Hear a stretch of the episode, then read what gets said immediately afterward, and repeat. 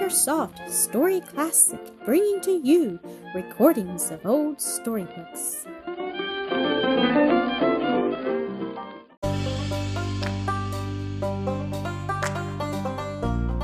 Mildred at Roselands, Episode 19.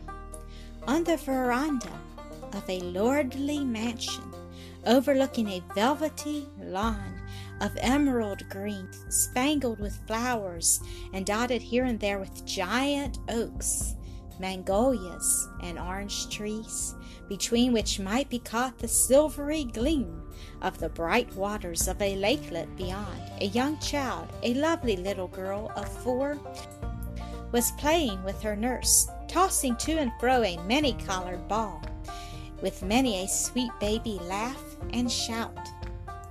Presently it flew over the railing and rolled away among the flowers in the grass.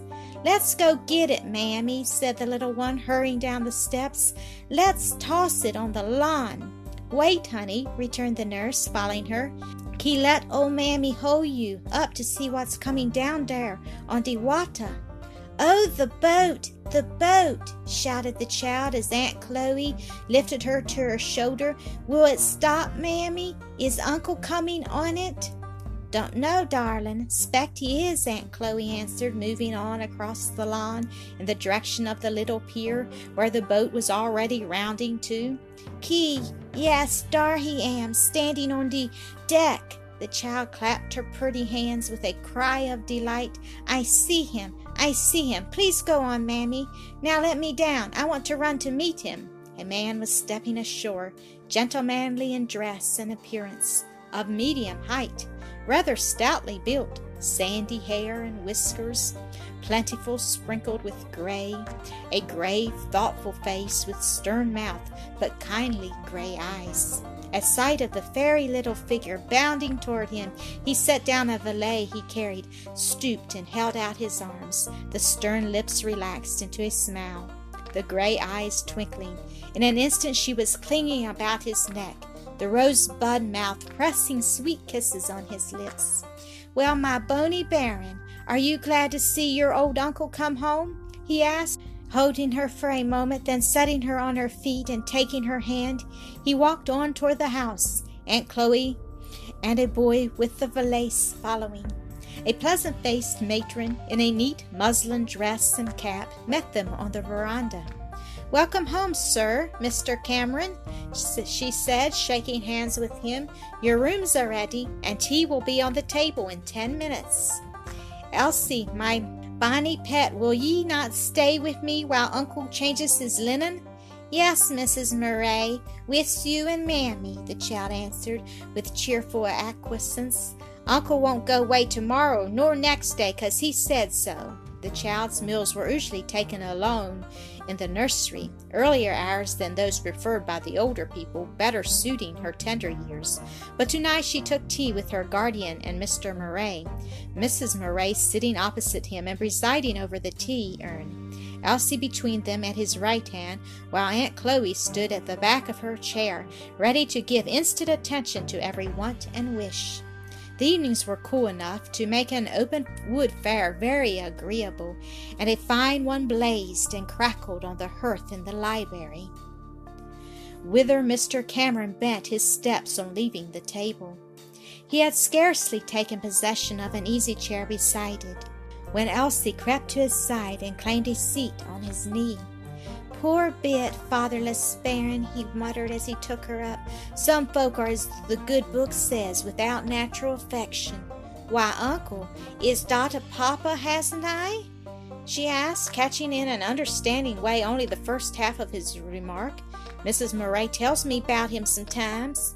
Yes, so you have, he said, but he isn't here to take care of his little lassie, you know.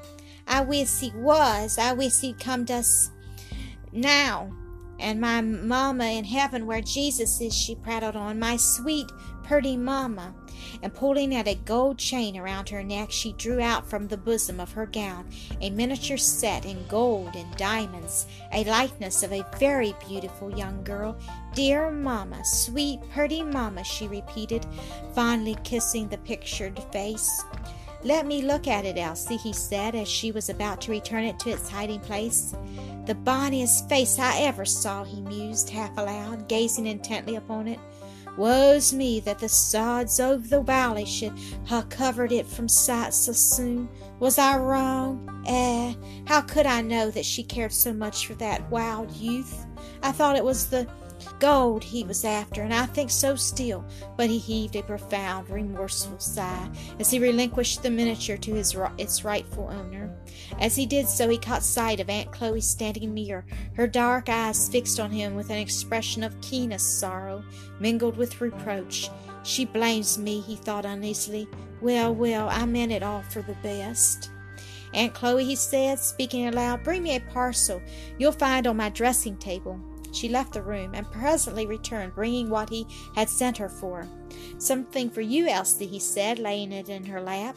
It was loosely wrapped in brown paper, which she quickly unfolded with her small white fingers, bringing to light a large, beautiful, and handsomely dressed doll. Oh, oh, see, mammy, see, she cried in delight. Such a big dolly, biggest of all's is Dot. Then she thanked the giver with kisses and smiles and sweet words of baby gratitude, for she was a child of most grateful and loving disposition. Mrs. Murray must be called in to see and admire the new treasure. Then, with it hugged closely in her arms, the delighted darling bade good night and suffered her mammy to lead her away to bed. What a bony wean it is! One cannot think well of the father that neglects it, remarked Mr. Cameron as the tiny, fairy like figure disappeared through the doorway. It's unaccountable, and Wiles makes me hay grave doubts of the reality of his love for the mother, said the housekeeper.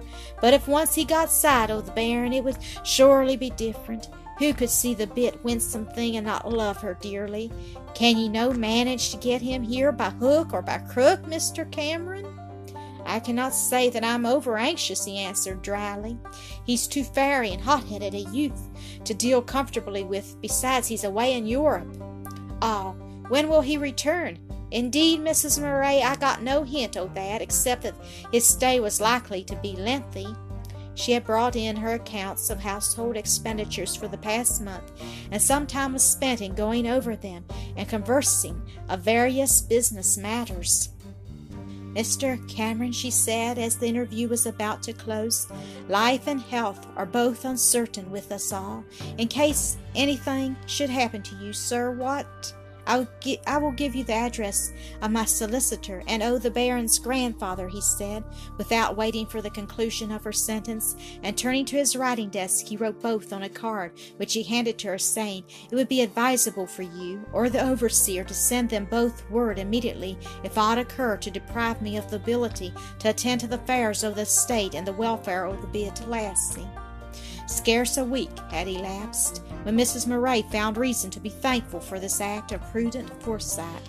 Mr. Cameron was taken suddenly and violently ill, soon became delirious, and after a few days of suffering, breathed his last, without an interval in which he could have attended to business, however important. As soon as it was known that the illness was likely to terminate fatally, letters were dispatched to the addresses given. The lawyer, living no further away than New Orleans, was able to reach Viamede in time for the funeral, but it would take weeks for the to wend its way to Roselands. Little Elsie saw nothing of her guardian after he was taken sick. She was not shown the corpse, and during the funeral her nurse had her away in a distant part of the grounds. She's too young to be saddened with thoughts of death and the grave, said Mrs. Murray. We'll just tell her when she asks us for her uncle that he's gone to the beautiful heaven where the Saviour is, and her sweet, pretty mamma too, and she'll hae only pleasant thoughts about it, the darling pet. The good woman had a very strong motherly affection for the very lovely little one, and was more concerned in regard to the possible, not to say probable, separation from her, consequent upon Mr. Cameron's death, than with any other question touching her own earthly future. She did not know what disposal would be made of the child, but was resolved not to endure separation if it could be avoided, even by a considerable pecuniary sacrifice. The lawyer could tell her nothing except that the child's father would not assume entire control of both her person and property. Then she said, with t- the tears stealing down her cheeks, I fear we may have to part, but I will ever comfort myself with the thought that God reigns and the man's heart is in his hands as the rivers of waters, so that he can turn it whithersoever he will. You seem strongly attached to her, remarked the lawyer. Well, she's a pretty little creature and a great heiress. The estate was large at the time of the grandfather's death and has flourished under my friend Cameron's care. His investments were always judicious. In fact, he couldn't have handled the funds more wisely and carefully if it had been his own. Mr. Dinsmore has been sent for, you say? The grandfather, sir. The father's away in Europe. Ah, rather unfortunate, I fear. Well, Mrs. Murray, I have finished the business that brought me here, and shall leave by the next boat, which passes, I understand, half an hour from this, he concluded, consulting his watch. Yes, she said, but you will first step into the dining room and take some refreshment, will you not, sir? It is quite ready. He accepted the invitation, and while sipping his tea, said, I shall see Mr. Dinsmore in New Orleans. He will doubtless call upon me there before coming on to Viamede, uh, and you may depend, Mrs. Murray, that if I have any influence, it will be extended in favor of the plan of leaving the little girl in your care. I thank you, sir, she said. I love the sweet bairn as I love my own. Now all gone before to the heavenly rest, and perhaps, as they hae never seemed to care to trouble with her, they may be willing to continue her in my charge. Mrs. Murray was by no means the only one at Viamede who dreaded the changes that might come as an indirect consequence of the death of Elsie's guardian. There were many anxious hearts among the old of the servants. Would the little mistress whom they fairly idolized be carried away from them? Would there be a change of overseers? Would any of them be sold away from home and kindred?